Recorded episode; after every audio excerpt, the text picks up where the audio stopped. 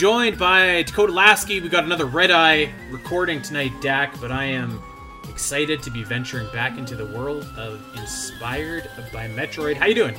I'm doing good, man. I'm not gonna lie. I don't know about you. I personally love this time of recording. I feel like I just got back from my acting. Well, I guess my acting class is ending soon, so I guess it won't end up being convenient. But I walk right in, I just sit right down and get right to it. I still have my shoes on. I'm still like I'm still up and ready. Like I didn't like kind of you know simmer down for the night and then I have to power back up to record. You know what I'm saying? I, am still I feel that, I'm still yeah. up and ready to go. So um, I don't know. You know, I'm sure we won't make it a thing, but I'm just saying it is the red red eye, but I feel a lot more you know, energized and refreshed. Maybe not refreshed, but more energized than I would going on a red eye. That said, I'm doing pretty good, man. How you doing? Uh, I'm not doing too bad. I, I have a question for you. Okay. Can you can you hear any like ruckus on my end? Ruckus. I'm not. I'm not sure if you'll be able to hear that or not. No, if any of our I- listeners I will be think able to hear so. that, but so I, I like recording this time too. But the one downfall of recording this time. So my wife and I just went out for dinner, and we we don't really do this a lot because we have our our puppy locked up during the day uh, while we're at work. But my wife is off on Mondays, so we went out for dinner and we and we locked him up while you know we went out. But now that he's out, we just got back in about like 20 minutes ago, and he's upstairs like stampede wrestling, jumping off the couch, and I, I don't even know what he's doing. So uh, I I like this too. Uh, this time of night recording, and I'm just kind of chuckling, listening to my dog go nuts upstairs. Puts a smile on my face. Yeah, I feel like my cat does a similar thing where he'll come out as I come home, and then I don't know, a few minutes later, I don't know if you've ever heard it, but it's happened a couple times when I've recorded the show. He like will run like full speed and put his like entire weight and jump at the door and like throw his body at the door in order to open up my bedroom, but he doesn't want to come in. He just wants the the option. He wants the door He to be wants the open. door to be open. Exactly. He wants the option if he so chooses at some point to enter. So he'll just open the door and like full speed and ram into it. I'm like, what the, what would like I, I sometimes I check or like check on my roommate like, you okay? I end up finding out it's it's my cat like you know bombarding my my door and then running off and and like just messing with me. uh, so Oh yeah, on that floor. I, I have. Zora does the same thing all the time. I, I leave the door open when in my studio, just like a, a sliver, so that she can, you know, slink in if she wants to. And uh, sometimes, whenever I record on stream, I swear to God, she knows that because like she'll oh, just like know. pop by and her little tail's all the way up. And she's like, "Hey, what's up?" Yeah, they're definitely. They're very interested if you are doing something. Like they're like, "Oh, you're interested in this? Well, I'm gonna be interested in this." But uh, same thing happens with food too, all the time. Yeah, yeah, definitely. I feel that. Um, all right, well, we uh, we're gonna get to some Axiom Verge two here, but actually, um, I guess we should mention too that we got the Game Awards here in uh, just a couple days now. Wow. uh, two days away by the time that you guys will be listening to this. Uh, Metroid Dread is of course up for Game of the Year, and I believe that it's made it into the second round of fan voting for Fan Game of the Year too. So you can vote for that over on the Game Awards website. I, did you? Um, we've never really dipped into this here on this show. Have you? Were you kind of following Geoff Keighley's tweet about Activision earlier this week, or I guess it was yesterday that got a lot of uh, let's say backlash. Well, Are you kind of up to up to speed on that From my- whole situation? from my understanding was, uh, and of course I start off and I kind of forget how it started, but like, didn't he like not say anything about like the recent Activision stuff, and then it was like found out that there's still some, you know, Activision people on the board. So then he was like, Activision won't be involved in the show, and then other people are like, well, you know, if we're gonna crap on him for being involved with Activision, what about you know Riot and this company and that company and EA and whatnot? Uh, then there was a back and forth with that. So I think I've kind of followed along. I'm. I think that's the gist of it. I don't know. Am, am I wrong? Am I off? No, not necessarily. I I saw a uh, a Kotaku article where they were kind of they were quoting Geoff Keighley, and he he said like uh, the Game Awards will essentially remain neutral about like whether it chooses to you know highlight or, or you know um, have have Activision games up for nominations basically. and a lot of people thought that that was like a really weak response because like a few years ago he went like full on kamikaze towards Konami for Yeah. for basically not letting uh, Kojima come to the Game Awards right before they had their breakup. Right, right. So it, it was kind of like this, like it's like really like uh, we've seen you take a stand before against studios that were up to some shady business, and like I feel like Activision is really you know that's a that's a real ugly story. So he he did come out later and, and kind of clarify that um, there would be no Activision presence beyond the the nominations that it already has. But uh, yeah, I, I like it. It did kind of spiral out. There were some members of Activision still on the board of of the Game Awards. So uh, yeah, I, I feel like I read all that Blizzard and Activision stuff, and it just left a foul taste in my mouth. Um, you know, I, I don't necessarily play a lot of their games, anyways. So it's not like I was gonna boycott anything like that or whatever because they're, they're just not like the games for me. But yeah, I don't know. It was it was kind of a weak response, and like I was I was feeling a little bit guilty actually about watching the Game Awards, even though I was excited to see how Metroid would do. Um, but he did make that tweet saying that they weren't going to have a presence. Activision wasn't going to have a presence, so I feel a little bit better about it. But yeah, I, I mean, it just kind of just kind of stuck out to me as a little kind of a a downer on this week. Uh, as excited as I am for the Game Awards. Yeah, I, I mean, I do think it is an interesting point how he went to the lengths for like Kojima, but which I mean, I I'm sure was a very valid cause and whatnot.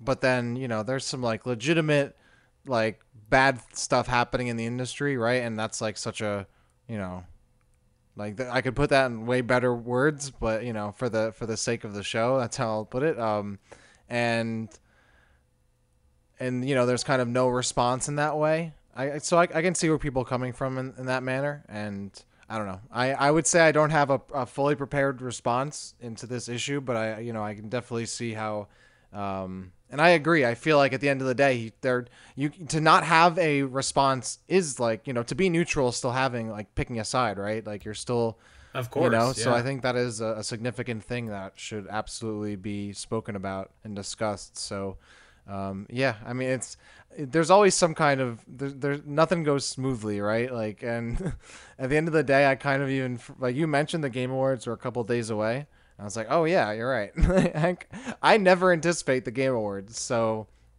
um, but I did I did see some of that talk happen over the weekend, and you're right. It did start from a Kotaku article, which I completely forgot about. But once you said it, I was like, oh yeah, of course. Uh, yeah, of course. Not Oh, surprised. man. All right. Well, yeah, it's kind of a little bit of a, a, a dark note or a dank note. yeah. And like like you said, there's some like evil stuff going on in, in those corporations. Yeah, it's like a bad reminder, but at the same time, I also think it's important to like make sure this stuff doesn't kind of like fall by the wayside. You know, like Yeah. some like legitimately, some people's lives were like completely ruined and and were treated horribly and so on. And to be like, oh well, but also the game awards, you know, and we're gonna kind of just you know have fun with games. Like I can understand how people want to just kind of shut that first part off and just enjoy games, but at the same time, I don't think you can separate those two things. You know, you can't have you I, can't. I agree. You can't I, have. I have a real hard time looking at Call of Duty and being like, wow, I really want to go and support this franchise right now. Well, I'm let's let's be fair, Andy. You're not going to play Call of Duty regardless of who's making it. But well, I mean, I wasn't. but I mean, you know, the you can't have the games without the people who make them, right? From the you know whoever funds it at the top to the actual people who are doing the work, you know, all the way down the line. So it is important to talk about these issues and not let them be kind of pushed to the wayside for the sake of fanfare or whatever you know, with the Game Awards and all that. And I think, you know, to not have kind of a stance on it and with such a big platform is a pretty big deal. So I'm not surprised it kind of went down the way it did. But um, it is nice, that all said, to, I guess, in, you know, in a, a bright thing for us to see. Metroid Dread's doing well. And I feel like you can, I feel like you can, your conscience will be fine, Andy, by watching the Game Awards. Maybe your dignity, not so much. But I think you, you should be guilt free watching the Game Awards. Uh, the Game Awards the last couple of years has been a real drag. I'm not gonna lie, especially last year because they had the Sephiroth reveal in the first five minutes, which was the first five minutes that I missed. And No, that like, was the great. rest of the show was just That was nothing. perfect. Yeah, I that got was to watch the first five minutes and then I turned it off. It was awesome. Yeah, well, didn't make me watch. I was reporting thing. on it, and the rest of the show was was awful. And I was I was watching it because I was like, we were waiting to see if there was going to be Breath of the Wild 2 news. And guess what? Guess what I'm doing in 2021? Watching the Game right. Awards to see if there's going to be Breath of the Wild 2 news. do you think there's going to be Breath of the Wild 2 news and you think there's going to be Metroid Prime HD news or Metroid Prime 4? What do we get? What do I we think get? Metroid Prime HD is more likely. I th- Uh, of the of the three options that you just listed, I think that's I think it's likely. happening. I'm I'm on the side now of it's happening. Metroid Prime HD I think is happening at the Game Awards. I'm calling it right now. Right here. Well, we're not going to have to wait long to uh, to find out. But yeah, we're uh, you know we, we never we haven't really talked about that issue here on the show, but I, I hope that it's obvious that we're you know we're with uh, all the developers over that uh, you know those studios that have that have put up with so much and and all of that, and uh, you know I I hope that uh, the Game Awards in the future is a little bit more conscious of this kind of stuff. Um, because yeah, it's uh, it's it's not a good situation, but what is going to be a good situation, I feel. Like, by the way, actually, before we move on, I should say Okay. the new computer I bought, Yes. could play Call of Duty, wow. but won't, but won't It, w- You know it why? won't. Why not? because it's mouse and keyboard, which is the worst way to play a video game. We all know that. Oh, this guy. I can hear your dog barking at just the I, was, I was just about to say, I think my dog agrees with me. No, I don't know think I don't think that's agreeing. I don't you know, you might be misinterpreting your dog's barks here, my guy. But um Uh, maybe I'll ask him after the show. come play uh, Halo. come saying. play Halo. The the new campaign's getting some good reviews, which I'm I'm excited about. So Oh Uh, wait, yeah, we can't play actually, together because there's no co-op at launch. Oh, sorry. We can play it we can both play it separately and then talk about our experience. How about that? I, would- you know what? I would be willing to. Uh, it's free to play, right? Not well the multiplayer is not the campaign. Well, I, I'd be willing to download the multiplayer. You know what? I I'm gonna get I'm gonna get an Xbox. Uh, Are you actually gonna play Halo with me, man? I Yeah, I, believe mean, I'm not gonna get it right away. I'm not gonna get an Xbox right away. And, and truth be told, I'd get a PS5 before Well, I get it on. PC. Well, uh, No, I mean that's no. no what do you mean no? no? What do you mean no? You can plug a controller in. What's the difference? No. What's the no. difference? Ugh.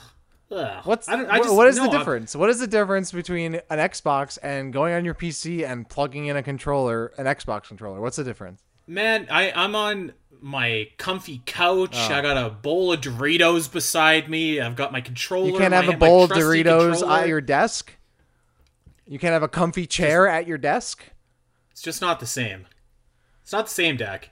I guess so. If you want to sit like a billion feet from your couch and can't see anything, one hand on greasy, not greasy, cheesy chips. Anyway, Uh, no, they're they're greasy too. they're kind. Uh, are they? Doritos aren't greasy. They're cheesy and, I and like all powdery. chips They're are, chippy. are cheese or greasy to an extent. No, some I mean of- more cheesy than greasy. I some are definitely greasy, but not Doritos Oh. are not greasy. I take that back, and Oh, they're God. not. They're not. They're okay. We we are we So Axiom right Verge off the rails. Please segue this so we can talk about this game, which I actually was I- happy to I play.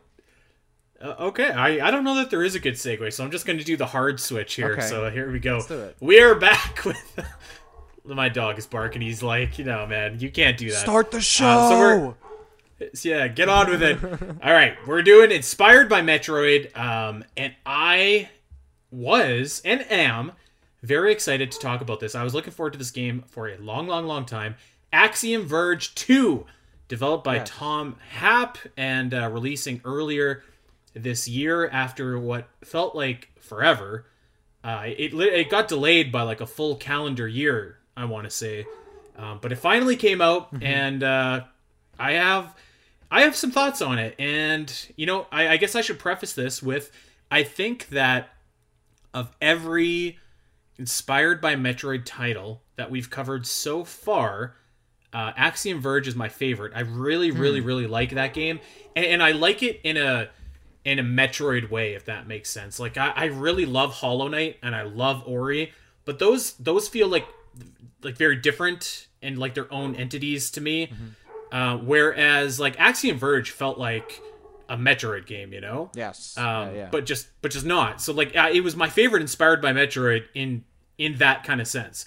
So I was really really looking forward to Axiom Verge 2, and and I have a statement that I want to make right off the top here, Dak. But maybe maybe I want to let you go first because actually you were a little bit more your your initial impression when we were talking before the show started wasn't actually what I was expecting. So Really? maybe just give us the quick version of, of your thoughts so Well, far. the thing is, is that you've finished the game, right?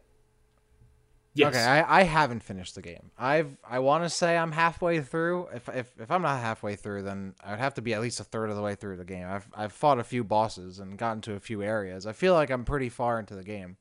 Um, but I'll admit that I haven't gotten to the part of the game where I know is like really crazy, or I would assume is crazy because I haven't really spoiled myself. And you can feel free to spoil because I don't I don't care. I'll probably forget.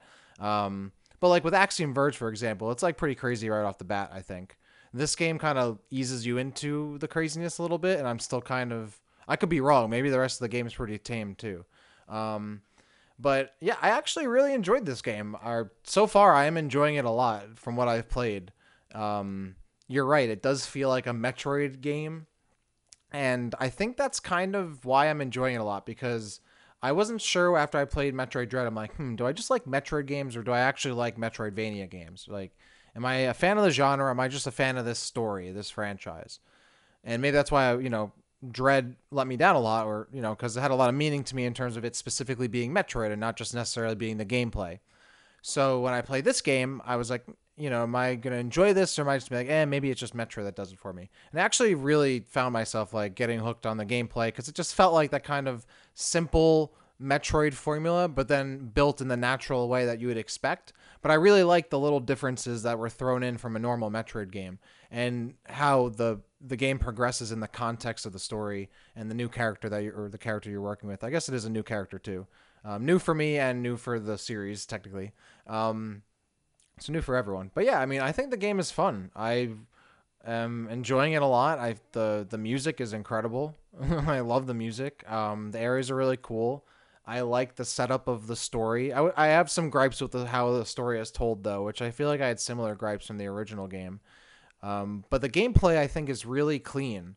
Like it's very well executed. Uh, over like I don't I don't have any gripes about the gameplay so far. And and in fact, one thing I popped off for was there's a area at the begin near near the beginning of the game where like you go into water for like a brief moment. I'm like, oh no, slow water gameplay. And then like almost immediately you get like the upgrade to move normally in water. I was like, oh, this game gets me. This is I'm I'm enjoying this. This is good. Um, so yeah, you know, I'm I, I'm actually having a lot of fun with the game, and I remember, you know, I've been hooked on Destiny for a bunch lately, and I've been like, oh, any game make that pulls me away from Destiny is um, I don't want to play it, and I was even like groaning about like, oh, I don't really want to play it, and I just kind of was like, you know, I'm gonna play it, obviously, and jumped in and found myself being like, damn, I don't have enough time to finish this now before the show. I'm really enjoying this, and I want to keep playing it and get to the end. So yeah, I, it's a lot of fun. First impression. Okay. Yeah. I uh I was surprised to hear you say that, but I think that maybe I shouldn't have been cuz cuz I I think it's fair to say I I like Axiom Verge the first game a lot more than you do. Um cuz I, I think that you liked it, but I I like really liked it and I was really really looking forward to Axiom Verge 2. And and I agree with you. I think that the game is really really fun. However, the first thing that I wrote down when I, I was kind of using our definitive uh, ranking criteria from the Metroid games when I was looking at this, and I was looking at Axiom Verge 2 compared to Axiom Verge 1, and and the first thing I wrote down was like, still a fun game, worse than Axiom Verge 1 in every conceivable way. Really? And I, and I think I think that that is how I feel, and and that sounds it sounds really harsh and like to an extent it, it is but like if i thought that like axiom verge 1 was like a bunch of, of 9 or 8 out of 10s then i think that axiom verge 2 is like a bunch of 8 to 7 out of 10s you know what i mean? Yeah. um so i, I just i don't think it reaches the same level. Um but you know like on the other hand uh tom happ when he was making this game he said a bunch of times over and over again that like uh, it would have been really easy for me to do like a, a just a new map for Axiom Verge 2, but he wanted to go a different route. And and I really respect that because this is you know the gameplay is similar but uh, but a lot different than Axiom Verge 1. So I do respect him for doing that. I'm not sure that it landed all of the time, which we'll get into, but um, I, I do respect the effort and I and it's kind of like a lose lose situation because I'm kind of wondering to myself like, all right, well, if he had just kind of made a new map and kept the gameplay mostly the same, you're playing as Trace, you've got the guns, and you know you have kind of the same similar style bosses. Like, would it be you know would it be better than Axiom Verge one then? I, I don't think it would be. So I I kind of I, I do respect him for taking that different approach for it, if that makes sense. So I, I'm kind of dumping on it, but trying to build it up at the same time. You know, I, I mean, I don't remember like because I only really played uh, Axiom Verge, you know, really once for the show, and maybe a little bit more than that. Um, I re- I feel like I'm enjoying this game more than I enjoyed that game when I first played it because from what I remember of Axiom Verge, it was like weapons the game. Like it just was like a 2D like Metroidvania kind of game, but like you had all these crazy guns and weapons, right? And like that was kind of the the hook, I guess, where just you had all these weapons that did like had crazy effects and had like different properties and all that. And in this game, I felt like I had a lot more like like less weapons, I guess, but a lot more in terms of like things I could do with my character and more like freedom on the map itself, I guess if that makes sense. Um, and maybe I'm just misremembering how Axiom Verge feels, but I never felt like I had like the freedom and kind of crisp gameplay that I feel like I have from Axiom Verge 2. Whereas Axiom Verge 2 doesn't have like the crazy, or maybe I haven't gotten to that part of the game yet, but doesn't have like all the, the crazy w- repertoire of like obscure and abstract weapons that Ax- Axiom Verge has. So I don't know. I think how the game evolved feels really good for a Metroid game and or like a Metroidvania game, it might not like scratch that same itch that the first game did, but I'm having I'm still having a lot of fun with it in comparison. Yeah, and I think that that's fair. Like the the first game, I thought that the first game was like a, a nice mix of combat and um, exploration. And I guess I, I have a couple different areas I want to talk about in this game, but I guess we'll just start with the gameplay here. I think that the the scale totally tipped to the exploration side versus the combat side, which is actually funny because usually I feel like I would like that, but like the combat in this game is is just like so dreadful. I feel like that Really? it, it kind of like for example, like every single boss that you fight. First of all, there basically are no bosses. I think that there's like three bosses in this game, but like you can't lose. You just respawn, you respawn, you respawn. So like there's no there's no challenge and because there's no challenge there's no reward for completing it and, and i feel like that's a problem that kind of permeates throughout the entire experience because like you know some of the some of the boss battles i thought in axiom verge 1 were were very creative and very like you know they were just fun good old fashioned like metroid boss battle. Like you had that one boss that was basically Kraid. I had a lot of fun with that. Uh, where, whereas this one? Like they they look spectacular but they're not you know there there's nothing to them really. It's just uh, you can die as many times as you want. And i feel like i, I kind of do miss um, the, the weapon variety from axiom verge 1 and um, you know you didn't use a lot of the guns that you ended up getting. I think that i used like three of those guns on the regular. But it was cool to have the options where whereas this game i feel like you you have a pickaxe which is kind of just like eh. And you have a boomerang and it's just kind of like eh these are these are okay. Like you you eventually can like get like kind of a cool sword and you can you know get a better boomerang and stuff like that. But i i, I guess i just kind of missed like the uh the gun gameplay or like i never i never got like what i was just like all right this sword is badass. Like i i finally like now i've got the you know the ultimate weapon in this game. I i don't think that it ever quite reaches that. So i i was left a little bit wanting with uh with the way that combat was implemented in this game See, now I'm kind of thrown off. I have no idea how far I am into the game because I feel like I've fought four bosses in the game and I have not and I'm like halfway through it, right? So I would assume there's more than four because I've fought four bosses and I'm not done with the game. So maybe you just missed some, but there is kind of like a, a thing in this game where like the bosses are kind of just out on the field on the map and they don't have like like you can just free roam around them. But I kind of like that. I I I liked how it wasn't like a standard. All right, you walk into this room and it's the boss room and it does a little animation and then you fight it. Like in this game is very video gamey in other ways, but in that way it didn't feel. It felt more natural. Like the the bosses are just kind of like organically in the area and you can go around them if you want like there's one boss in the beginning that uh, the big like i don't know snake boss or whatever that you like, it follows you through like those green tunnels um, and you knock off the spikes to like deal damage to it like first you just kind of like avoid i think almost a, a couple of the, the boss at the beginning i kind of avoided at first and went around them until i felt i was ready to take them on and I, I thought those bosses were really cool. Like they weren't traditional bosses, but they were they were fun because I felt like my options were limited, so I had to you know be smarter and and not get hit by stuff. And the hacking mechanic is really cool. I think that really adds some depth to the boss fights and fights in general because you you can go and kind of like brute force it and just attack stuff, or you can you know try to get in close, get the hack off, and then you know you spend your points how you want to, to depending on how you want to fight a boss. Like there's one of them um, I don't know. It's like a one of the early bosses. It was like a cow with like wings and whatnot, like a big ship drone looking thing, and it was cool. I thought because you could either um, hack its like different projectiles to slow them down and like avoid them, and you could also hack its guns so that way they always point down instead of being able to aim at you, and that would take a good amount of points. And then another strategy I just tried was just overloading its uh, cannons and just having it, de- you know, dealing it a, like mad damage at the beginning, but then having to deal with all its weaponry as it was at low health. So like you could like mm-hmm. go into it in different ways, and I thought that was really fun because that also tied into how you built your character with the different uh, you know skill points.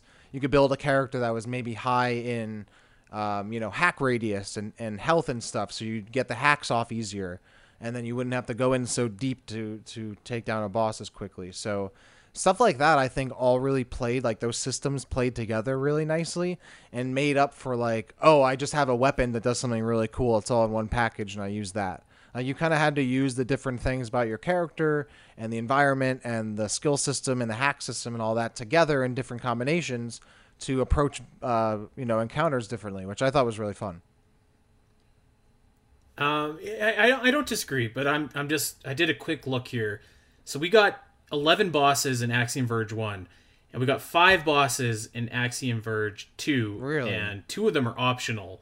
So, like, I, I, was I was left a little bit wanting, but I, I do think that you brought up something which I think that this game does really well, which is expanding on the hacking of last game. Last game, you had, like, the glitch gun, which could change the properties of, of different enemies. Yeah. And I thought that that was a, a really cool mechanic uh, because it could influence the world as well. But um, in this game, they actually take it to to like the next level, and like you can, you know, you can hack different enemies with different ways depending on how much. I guess I guess depending on what your hacking level is, for lack of a better word, you can upgrade your hacking. I think they call it uh, physiology, psychology, or something like that in this game. Yeah. Um, but yeah, you can basically upgrade your hacking power, and you can convert different enemies to, like you said, either go either shoot you slower or you know, some of them you can actually get to like overheat and explode on themselves, which is very satisfying. So that's that's probably the most satisfying thing about combat. But then even then, um, I was like, I, I don't know. I, I guess I felt like it just didn't had like a lot of momentum because even when you were hacking, you kind of had to stop and like hack and uh, you know, the, then the boss would change properties.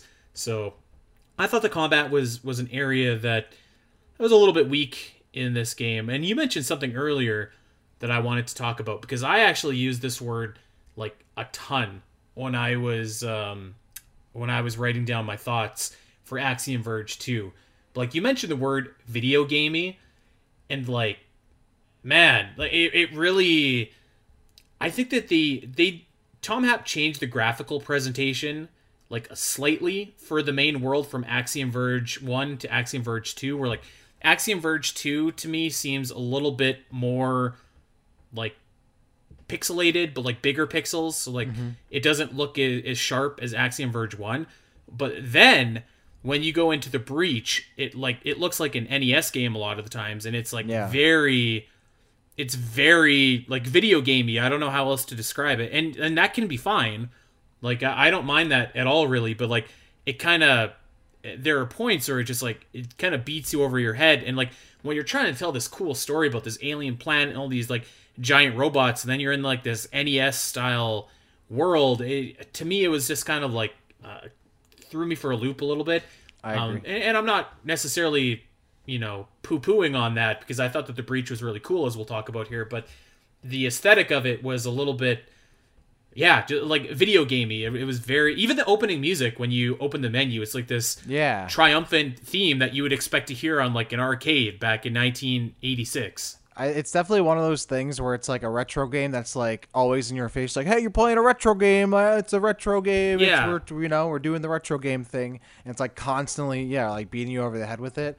Which you know, I'll forgive like the the menu because that's kind of like, all right, like you, at the end of the day, you are playing a video game. So if it's like on the menu, that's fine. But like when you're in the game itself, even when you're not in the breach yet, there are like sound effects and certain like tracks that just feel so like chip tuney, and it just kind of it's like very reminder like it, it, it kind of kills some of the immersion. Uh, the breach the breach itself being very like you know eight bitty and whatnot like that I thought was a cool uh, like aesthetic choice and just like a nice style a stylistic kind of choice for the game because it's already kind of committed to being video gamey so I guess that was fine. But one thing that really took me out, we can kind of, I guess, maybe go into this a bit more later. But I, I the the presentation of the story felt very ga- video gamey to me as well. Like especially towards the beginning, where it just didn't feel like anything had any weight to it. I, I want to say I had this same issue with Axiom Verge One, where a very did, a, yeah. a very dire situation is happening, and everyone's like talking so nonchalantly, like almost as if they're aware that it that it's a video game that they know the stakes aren't high because it's like well it's not real right? Like there's one uh there's one uh, a couple things of dialogue actually with a character called I think Kyla or Keela or whatever that you meet in that mountain area towards the beginning of the game and like um where you meet the guy who's working on the portal or something. Right. and you have like you go like you go and talk to the portal guy what is Warren and he's like hey what's up? I'm the site manager. I'm like dude you're in like another dimension that you like fell through a portal from Antarctica into this like weird space and all these drones are going crazy and someone comes up to you and you're like, "Hey, what's up? I'm the site manager." Like you work at like Home Depot. Like what like what is the where's this where are the stakes? Where's the urgency, you know? And then you go talk to the person Kira outside and she's like, "Yeah, it's it's, you know, it's hard being lonely out here as as they like stand on this like like just chilling." I'm like, "You're this is a crazy situation. Like no one's reacting like this is crazy. What's happening?" The same thing happened in the first game i think where like the main guy like was so nonchalant as he was rea- like had no reaction to like anything around him. And it just makes it so I, like i don't need to be melodramatic but i need some kind of like visceral or reaction sometimes or like some kind of like something to make it feel like and really sell that this is like a dire situation that they're in.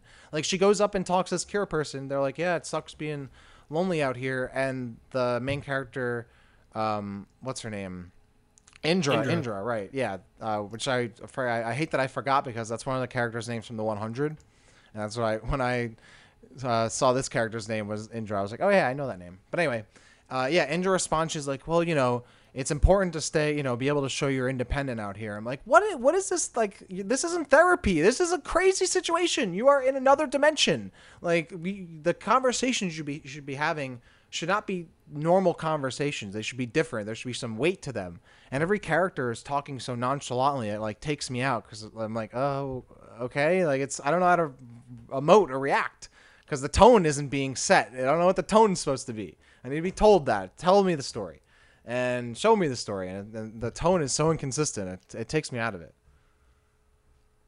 Uh, that's fair. I the story like it's just it's so weird um I, I, think it's even more weird than the first game where like for me i really enjoyed axiom verge 1 for the gameplay very specifically. But like i thought that the story was cool enough and like you had the you know the story was simple enough. You had trace and you were trying to stop this this dark uh, athetos guy and you find out at the end of the game that trace may or may not in fact become athetos and like you're in this other world. Whereas i feel like there's a lot more parts going on in this game. You're playing as indra She's looking for her daughter, but they don't really sell you on that relationship. Yeah. But I mean, you know what? Fine. She she's looking for her daughter, and like that's that's how we get there. But then like you, I I don't think that you literally hear anything from her daughter. I I I could be wrong, but like I I feel like they don't really build up that relationship very much. Most of the optional text that you find in this game highlights kind of the the history and the war between the arms and and the the other species on the planet and a lot of it's just kind of like the same sci-fi mumbo jumbo from the first game, but like even more complicated. Um, mm-hmm. Where like I, I feel like they probably could have sold that you know relationship between Indra and her daughter a little bit more. And to your point, like she dies like oh. instantly in the game, like she's like she's dead. Okay. And then furthermore, like I mean, she drowns in the opening scene in the game. So like, and she kind of no sells it. She's just like, all right, well, I'm in another dimension. I thought I died, but but then further in the game, she dies again and she's stuck in the body of a drone after her arm turns on her. And, and she doesn't really sell that either. So yeah it was yeah you know no the, selling the story it. Was, you, need to, you need to sell the audience on what's happening. If the character like you can't just have the characters say the lines. They gotta have some yeah. you know ebb and flow to it. Yeah the, the, the daughter thing i thought was weird too because maybe i forgot or my i was misunderstanding but my understanding was that she went to antarctica because her um the people that she like her company was doing research down there and they all disappeared right? Like isn't that why she went down there originally? I thought that's the original reason she went down there. And then at the end of that scroll they're like oh yeah by the way her daughter's missing. And like it's it comes like it's so abruptly thrown in there. And i'm like oh okay that's uh, whatever. Um but i did like the setup of the story i thought that was interesting because correct me if i'm wrong the the protagonist Axiom Verge is just some guy, right? Like he's just a dude. Well, when we meet him, we, he's some guy. Right, yeah, yes. It's heavily implied that he turns into the villain of that game, yes. Athetos. Yeah, but the the setup of the game is, you know, he's just some dude.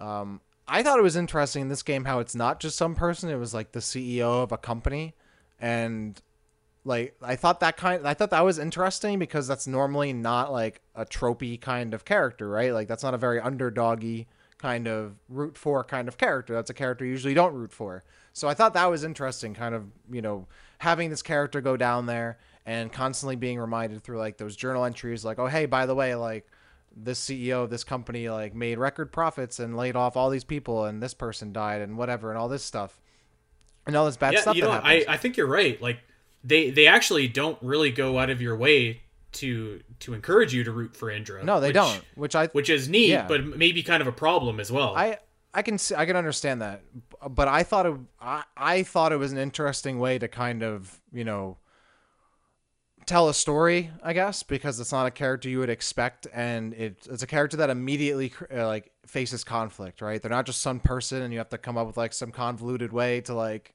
have them be important or whatever, right? Like they already come into the story with some kind of importance, some kind of limitations, and some expectations, and then those change and are, are challenged immediately. So I thought that was a really cool thing, and I because when I, the game started immediately, I was like, oh, it's a CEO. I'm gonna hate this person. But then like I didn't necessarily hate this person, though.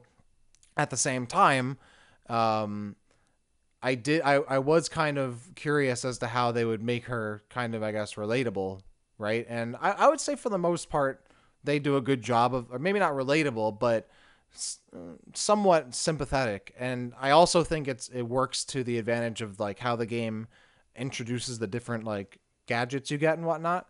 Because when you like first start the game out, I mean, your upgrades are like climb this wall. Now you can throw, you know, like very basic yeah, stuff. You can jump higher. Yeah. And I think the reason why like that doesn't really work for me in like Metroid Dread or like Metroid games anymore because like Samus is such like a well-defined character and she's innately very strong, right? Like when you play Metroid Prime, you know, that game's great, but like you feel like you should be able to do more you know like she's very slow and tanky but then like in dread they've really you know she's grown into that character that we've expected right? Like the samus we expect because she's a crazy space warrior with you know modified dna whatever and like a crazy power suit. She should be able to, to at least slide you know? Like she should be able to do a lot of acrobatic stuff whereas this person is just a you know not a regular person uh, socially but physically is just a regular person starting out right? Maybe later in the story that's not true but um the setup of the game it's just a regular person. So to be able to get the ability to climb a wall you know free free-handed right is a, a pretty big thing right um, for the average person to do.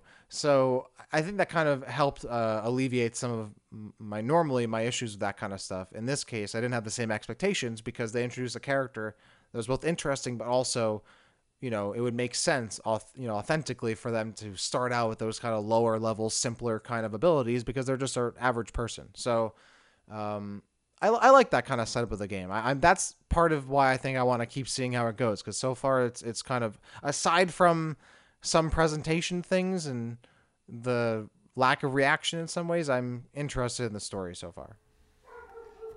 Yeah, I, I think that this game has like a a cool story, I, except for the daughter part. I, I thought Yeah. that that was kind of Yeah. a little bit lame. But like when you actually when you get Indra and you meet these arms and like you you kind of learn of all the like the different arms or whatever that were in this war against the machines or whatever.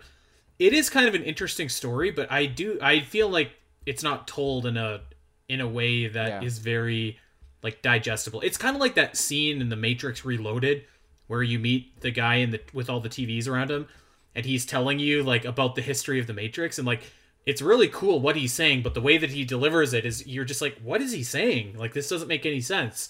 And I kind of feel like that way with this story too. And like um I, I feel like there's there's a time when like you want to be cryptic with your story, and then there's a time where like you just like say like this this is what's going on. And I feel like Axiom Verge doesn't always nail that kind of balance very well. And that was true of the first game, I think, as well. It's also heavily implied, by the way, that Indra is Ophelia from Axiom Verge 1, who is the uh, uh, one of the like one of the robots on the planet that uh, that you fight. So there you go. Well, look at that because I did not make that connection.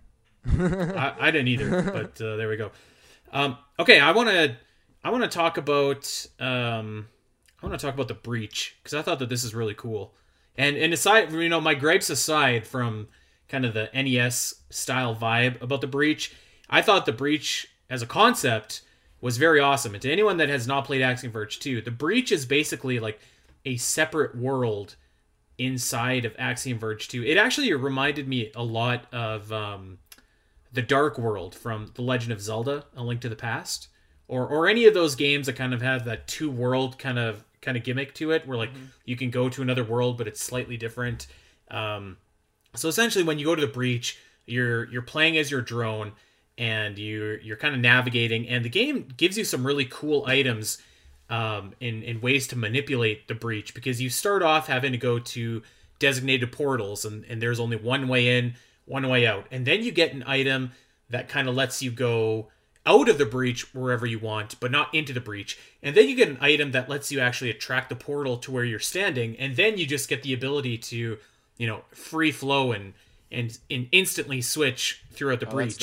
So I, I thought that this was like very cool. Uh, it led to like a lot of like great puzzles. It led to a lot of good exploration. Kind of gave the game a little bit more legs in terms of completing the map, everything like that. So I, I really like this uh, this gimmick. I I do have a critique which we'll get to in a second here, but uh, yeah, I, I thought that this was like a, a really a very actually Zelda kind of mechanic to have in this game. I thought it was really cool, and it was a nice extension of the drone ability, which I also think is really cool, and won me over a bit. So, yeah, I this is like well, I, first of all, I'm very much looking forward to being able to to go in and out of the breach whenever I want. That's gonna be cool when I get to that point. But I think even like from the get go, having that like additional like usage for the drone besides just like being able to go into tight places in you know the quote unquote real world or actual world whatever but then also having access to the breach like gave that a lot more utility and yeah i mean overall i thought it was a nice cool like even like the boss battles in in the breach. At least the one i did was like a pretty nice little fun sub boss. Um the robopede i think it was called. And you know it, it, it kind of it forced you to play a little bit different because you don't have all of your tools with you. You have uh, eventually you get like that uh, by, and this is going more into the drone too that that cool grapple hook. That's hype. I'm, i love that. But yeah i think that mechanic of like okay you gotta you know smartly navigate through the breach and then come out somewhere on the other side in the active world and and try to get somewhere so you can open up a place for Indra to get to. All of that I think really flowed together. Again, like one of the things this game does really well is is integrating all these different systems together and making them work really f- like well in a fun manner and in a smooth manner. So this was another one of those extensions that was a lot of fun and I was not sure how I'd feel about like oh like one of the big draws of this game is you get a drone, but it actually is like a lot more than it seems, and this was one of the ways they they made it feel more than just like okay, it's a a different kind of morph ball or whatever. Uh, before we talk about the drone, do you have that item yet that lets you see like the breach in the real world? You you press down. Um, oh, I guess I don't know. You know, okay. When you get that item, be be on the lookout because there are certain rooms that you can press down on the button and it'll show you the breach, but you'll see blocks and it's a passcode. And if you input that passcode, you'll open up different parts of the map. I loved that Ooh. mechanic. I thought it was so cool. And like I'm I'm I'm a total scrub because I was playing this game. I'm like like 10 hours in and finally I'm just like man, what do all these arrows mean? Maybe I should try putting them in. And I did. And like, lo and behold, it opened up. So I was like, oh my God, now I got to go back and like find every single area that, uh, you know, has passcodes that I just skip past. So don't do what I did. Be on the lookout for that. Very cool. But, uh, yeah, let's talk about the drone. That, w- that was my complaint is that, uh, I, I do, I did like playing as the drone, but by the end of the game, I feel like half of the game you play as the drone because as you power up your drone and you get more utility with with its jumping with its grappling like i was basically just playing as the drone in the real world as well because it's faster it has the hook it can do a lot more stuff so like i you know there was very little reason for me to play as indra versus playing as the drone which like you know is was okay but uh again the, the combat and whatever is is fairly limited for what you can do with the drone. Although you do actually get uh, basically it's like a screw attack that once you once you grapple something and you launch yourself up, you start like screw attacking everything in your way. That's kind of cool, but it's not super useful in a you know a battle where you're kind of facing something head on. But um, yeah, I, like I guess I was uh, I was a little bit surprised how much like you you ended up playing as the drone in this game. You, you mentioned the morph ball earlier. It would be like playing a game where a Metroid game where you're playing as the morph ball. Let's say seventy percent of the game. It, it, was a lot. Really, that much? I feel like I mean maybe I haven't gotten uh, to that point I, I mean, game. Maybe, I feel like it's not maybe much. Maybe at least fifty. How about that? Mm, maybe it is very useful. I guess I I just saw it. I was like a literal just extension of her character and not like all right i'm not playing as indra like i, I still feel like i'm playing as indra just you know in the same way that i feel like i'm still playing as samus when i go into the morph ball it's just i'm not in bipedal mode or whatever. But yeah i guess i can you know if the game was 50% morph ball i guess that would change my opinion maybe but I, I never felt like it was that much. But at the same time you know you give me a grapple and i'll spend all my time grappling around. I have no no problem with that. I maybe they could have paced out a bit better, but I I like I personally like the drone because one thing I like it over the morph ball is that it doesn't take Indra with you. So like you can go somewhere and then oh I'm done.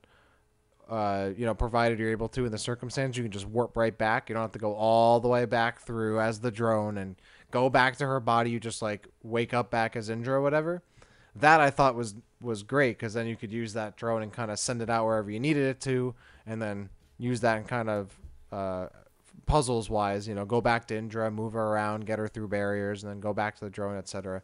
Stuff like that was, I thought, you know, well executed and fun because the drone again has that kind of limitation for you.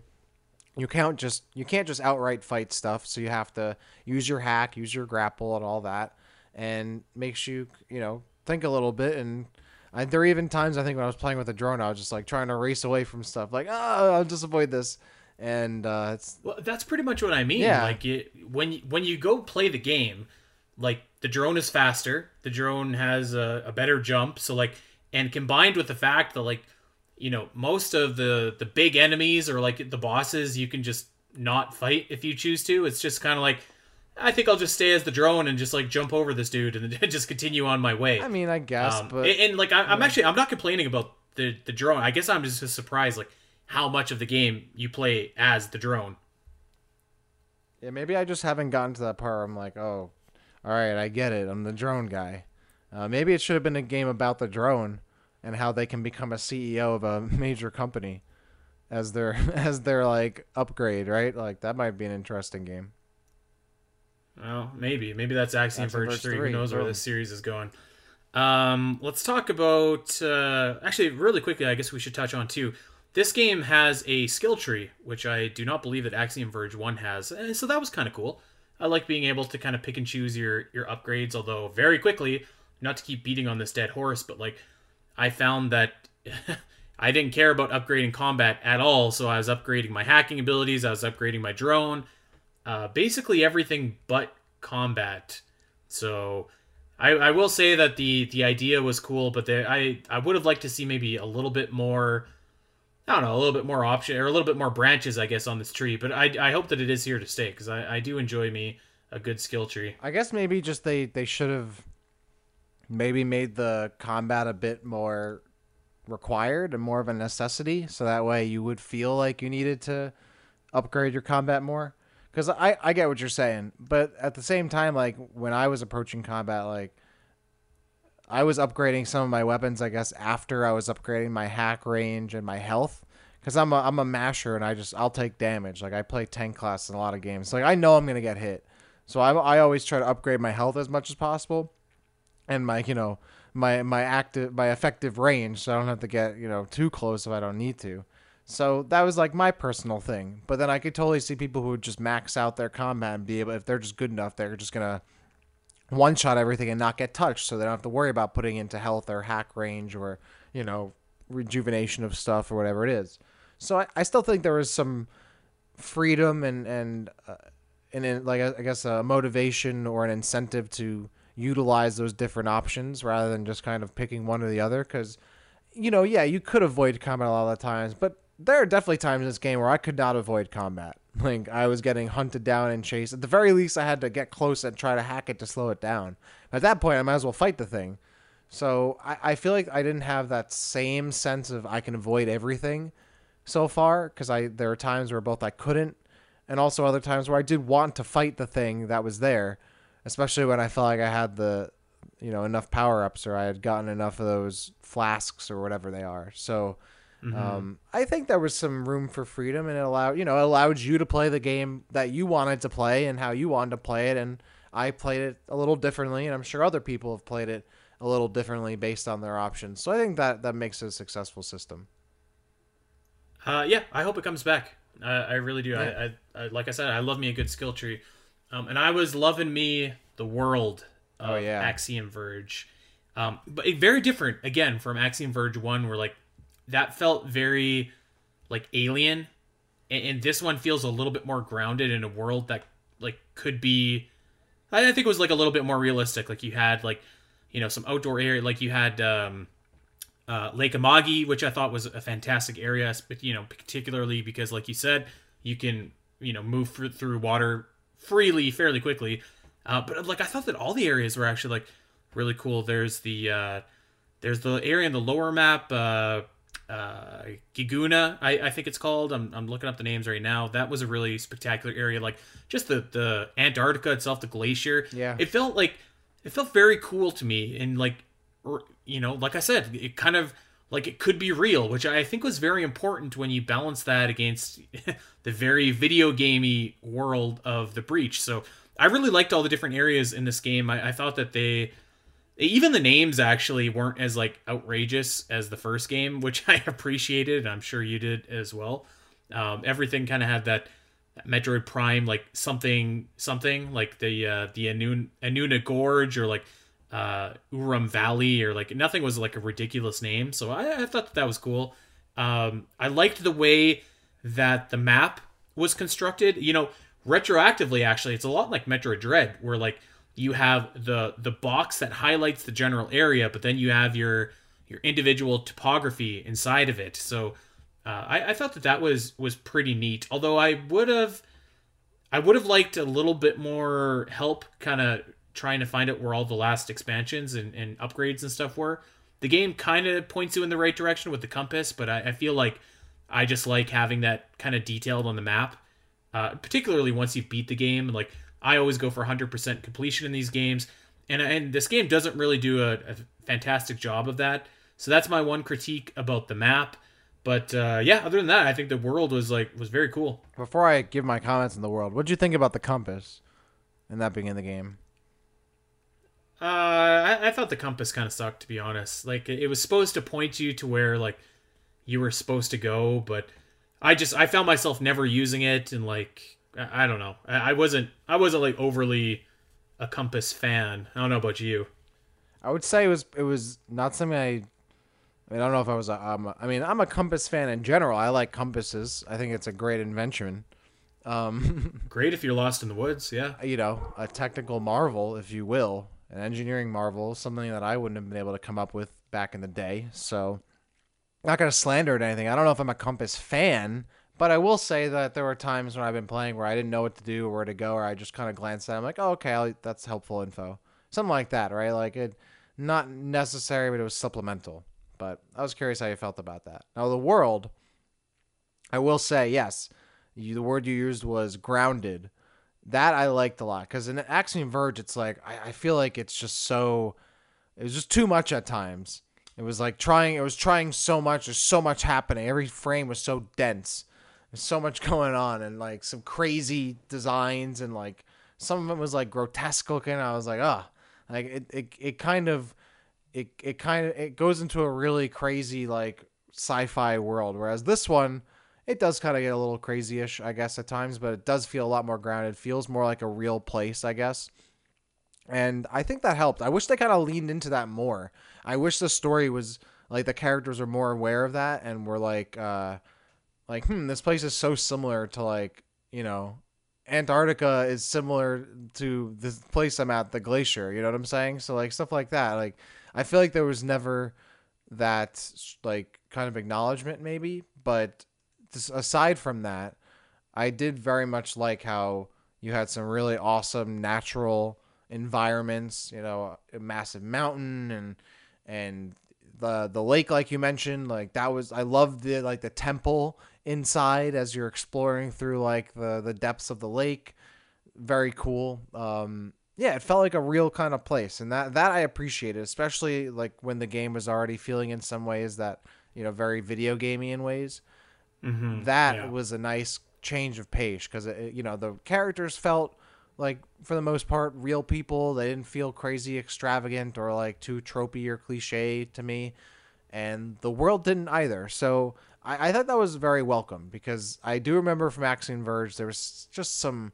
I mean, to be fair, very memorable and iconic almost in some ways, and like the visuals in Axiom Verge. I mean, that like one shot with like the one boss or character, like that big head face thing, like you know the one I'm talking about. So cool. Oh, You know yeah, so cool. about, yeah. I, I think that's Ophelia, actually, aka oh wow, Indra Okay. from this Well, game, but I could be look wrong. at that. But I could be but, wrong. like stuff like that is I don't know if this game has something like that, like those that that really just Uh, yeah, it, it does. It has the um, it has another. Oh god, I, I There's can't that one the name, statue. he's he's on the box art, and he's at the bottom of the of the um canyon. okay. Maybe I haven't. I know there was that one Lamasa statue. I'm like, oh, this is kind of that thing again they're trying to do, but uh, I don't know. Yeah, I, I like the world though. I, I thought it, it the map flowed pretty well. There were times where like I feel like I was just crossing over to other areas without even noticing at times, and they kind of just meshed together in a way. It didn't feel like they were separated so harshly, like in other Metroidvanias. I don't know. I I, I thought it was well executed. Yep, I, I thought that it was too. No, no really big complaints uh, from me about the world. I will say that I I do have something that I I think you're gonna disagree with, and frankly, I think everybody's gonna disagree with me. But I I wasn't in love with the music in, of this game, like at all, actually.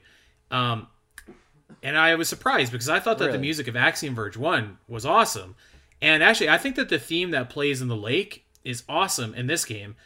But like, there's there's there was a track in Axiom Verge One, I think it was in the Kur area, where like it had the uh, I, I don't know the Duminal is out there somewhere. He knows a technical term for this, but like you know, kind of like the uh, the Arabic style voice like vocals Yeah. that played during that and that was great in that one track in that game.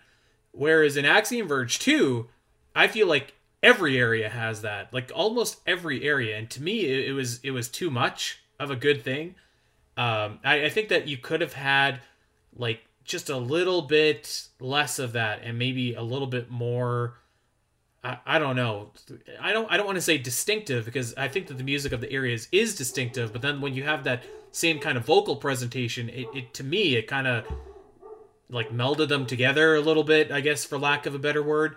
So I've seen people like universally praise the music, and I guess there's just something wrong with me, but like I wasn't uh I wasn't as in love with it as everyone else was. And I think it also stems back to like the very first song that you hear is like this uh, really upbeat video gamey kind of uh kind of a thing and like for me when my expectation is, and this is probably my own fault but when i'm just like yeah this is like a quasi metroid game and like metroid has that brooding dark theme that we know opens up all the games and you've got this theme and it's like it is like okay well bro that's, that's, what, what metroid dread here. sounds like and you like that it's literally what dread sounds like No, Dread Bro, Dread is like tense. It's like that is Dread all the I, way. Don't make me do the Metroid Dread, Dread thing here. All... What do you think of the music? Uh I think I agree and disagree.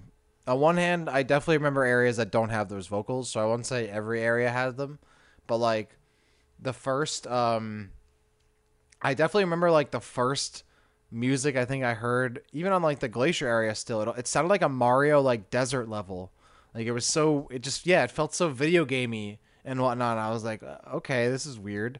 Like it didn't feel like it fit the aesthetic whatsoever. But then like you get a little further, uh, I want to say it was around that same area, and then like it was kind of more of a vibey kind of like lo-fi beat, like almost not lo-fi, but like it had that kind of like instrumental beat to it. It kind of had like a Phendrana drifts or a Phendrana like depths, you know, kind of uh, feel to it where it kind of built on like the snowy theme and, and had a little bit of a bop to it. Like that I really liked. And then you got to like the vocal area, I thought that was good. And like there was another song nearby that like the first vocal track you get, I think in the, the mountain area.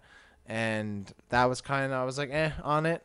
It was inconsistent. At times it does feel very video gamey and chip tuney and I thought the vocals were good. I, I, I thought they were I, maybe I haven't gotten to the point in the game where they're overused, but I thought they were pretty used uh, reasonably in the game so far, and were a welcome addition.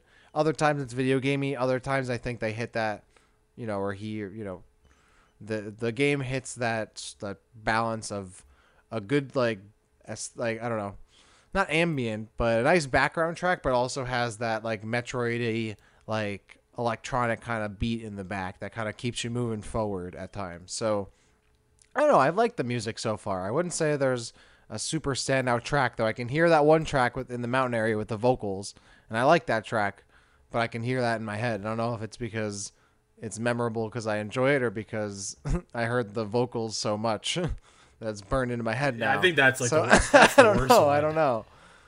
Uh, I I think that the track that plays in the lake is like the best. Yeah, yeah, that one's really. I guess good. to the game's credit, I can I can hum that one like off the top of my head. Mm-hmm. Um, so yeah, I I don't like I don't dislike the music, but it wasn't. I just saw like people everywhere being like, "Oh man, this is awesome!" Like, and it just. Uh, I I think I prefer the music of the first game, which I guess goes back to my point that I was making at the top of the show, just kind of to wrap things up here and in conclusion, where like, I I like a lot of the things that the second game does. I respect the game for for being different, but I just like the first game more. Like I like what that game did more um, I, I, like the alien world more. I like the combat more.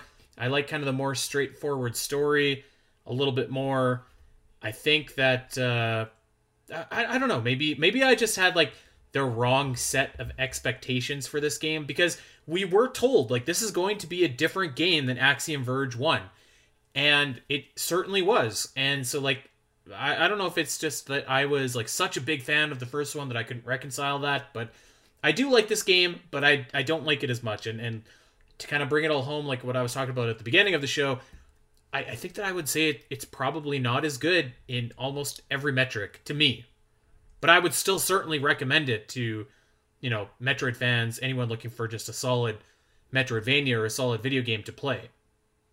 Yeah, this is again a game that I started playing. I was like, hmm, you know, I, I it, this this is making me like enjoy that Metroidvania, you know, thing again. I don't know. I just I, I felt like I was maybe just not enjoying the genre as much as I used to. But like when I started playing this game again, I was like, oh yeah, this is hitting the spot. This is this is the Metroidvania that I'm looking for, and I think it does really well. Like it feels like a Metroid game. It really does, and it came in with like a really cool setting and, and set up to a story that I've enjoyed.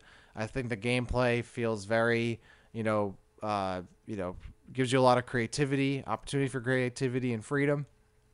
It doesn't just feel like, all right, I'm spamming guns at enemies until they die. I guess. Like I like some of my favorite Metroidvanias have more of that melee kind of combat to it. So I like that this game that has that similar kind of stuff. I like the skill tree. The graphics are awesome. I think the music's pretty solid overall. Um, yeah, I mean, this is a game that I am surprised that I'm enjoying it as much because I, unlike you, I didn't like, I wasn't like anticipating the game very hard. I thought Axiom Verge was cool, and I was like, all right, you know, whenever this game comes out, it comes out. And I, I feel like I'm enjoying it more than the first game, and I don't feel like I like really ever was like, oh, I got to continue playing Axiom Verge. I kind of just played the game and and you know I finished it. This game and like well, I, I, would pick it back up again to like continue playing it, but I was like, oh, I can't wait to keep playing it more.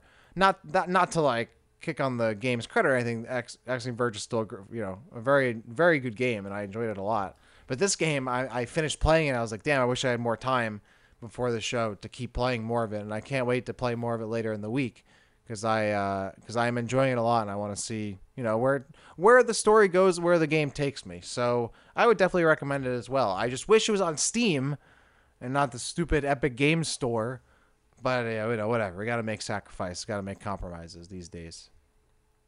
Uh, I want to say that Tom Happ tweeted out that he had an exclusivity deal with Epic Game for maybe like a year something like hey, that. Hey, you know, get that bag, um, man. I'm I'm not mad about it. I bought on Epic Store. You know, it is what it is. By the way, uh, speaking of, if anybody wants like the collector's edition of this game, it is absolutely legit. There's like action figures, there's maps, there's CDs. It's one of the coolest collector collector editions that I've seen in like a long time, and I and I think that pre-orders are still open for unlimited run games if you're into that kind of thing. Um, but yeah, this was like a badass collector edition. Mm-hmm. But uh, yeah, it's not funny. I would have thought going into this that I would have been kind of championing Axiom Verge 2, and you would have been just kind of like, eh. And uh, I wouldn't say the roles are quite reversed because I, I do really like Axiom Verge 2, but maybe, you know, as not to beat a dead horse, just not as much as the first one. Funny how that works. Hmm. That's what that's what uh I don't know. I don't know where I was going with that. That's what makes it a I think a successful game because it has you get some differing opinions and different reasons why you like it, and uh, who knows? Maybe it'll win you over over time. Maybe you'll go back to it. There, and appreciate yeah, it. I don't think it needs to win me over. It's still it it's does. Still it needs to win game. you over, Andy. That's important. That it wins you over. No, I don't know. I'm. we'll see. I hope that we're playing Axiom Verge three some in a sooner time frame than we were uh, Axiom Verge 2 from Axiom Verge 1. That was yeah. like man, that was like 6 years. Which I guess like to be fair, that's one guy making it, so of course that's going to be a long time, but uh, man, can we, we can we give this guy, can we give Tom Happ some a second pair of hands here to help him with some of this stuff so we can get Yeah, did he make Axiom this game himself again? The whole thing? I, th- I think so. Because yeah. I, you know, during the show, I, I, mean, like, obviously, like some them? other people chipped in in certain areas, okay. but he needs to just hire a whole team. Somehow, I don't know how game development works. I'm sure. I mean, it's very expensive to hire people. I'm sure if you don't have the resources to do so and like whatnot, but uh, yeah, give this. Give, we need this guy to get. We need him a team, a studio, or something. I don't know. Yeah, you know what?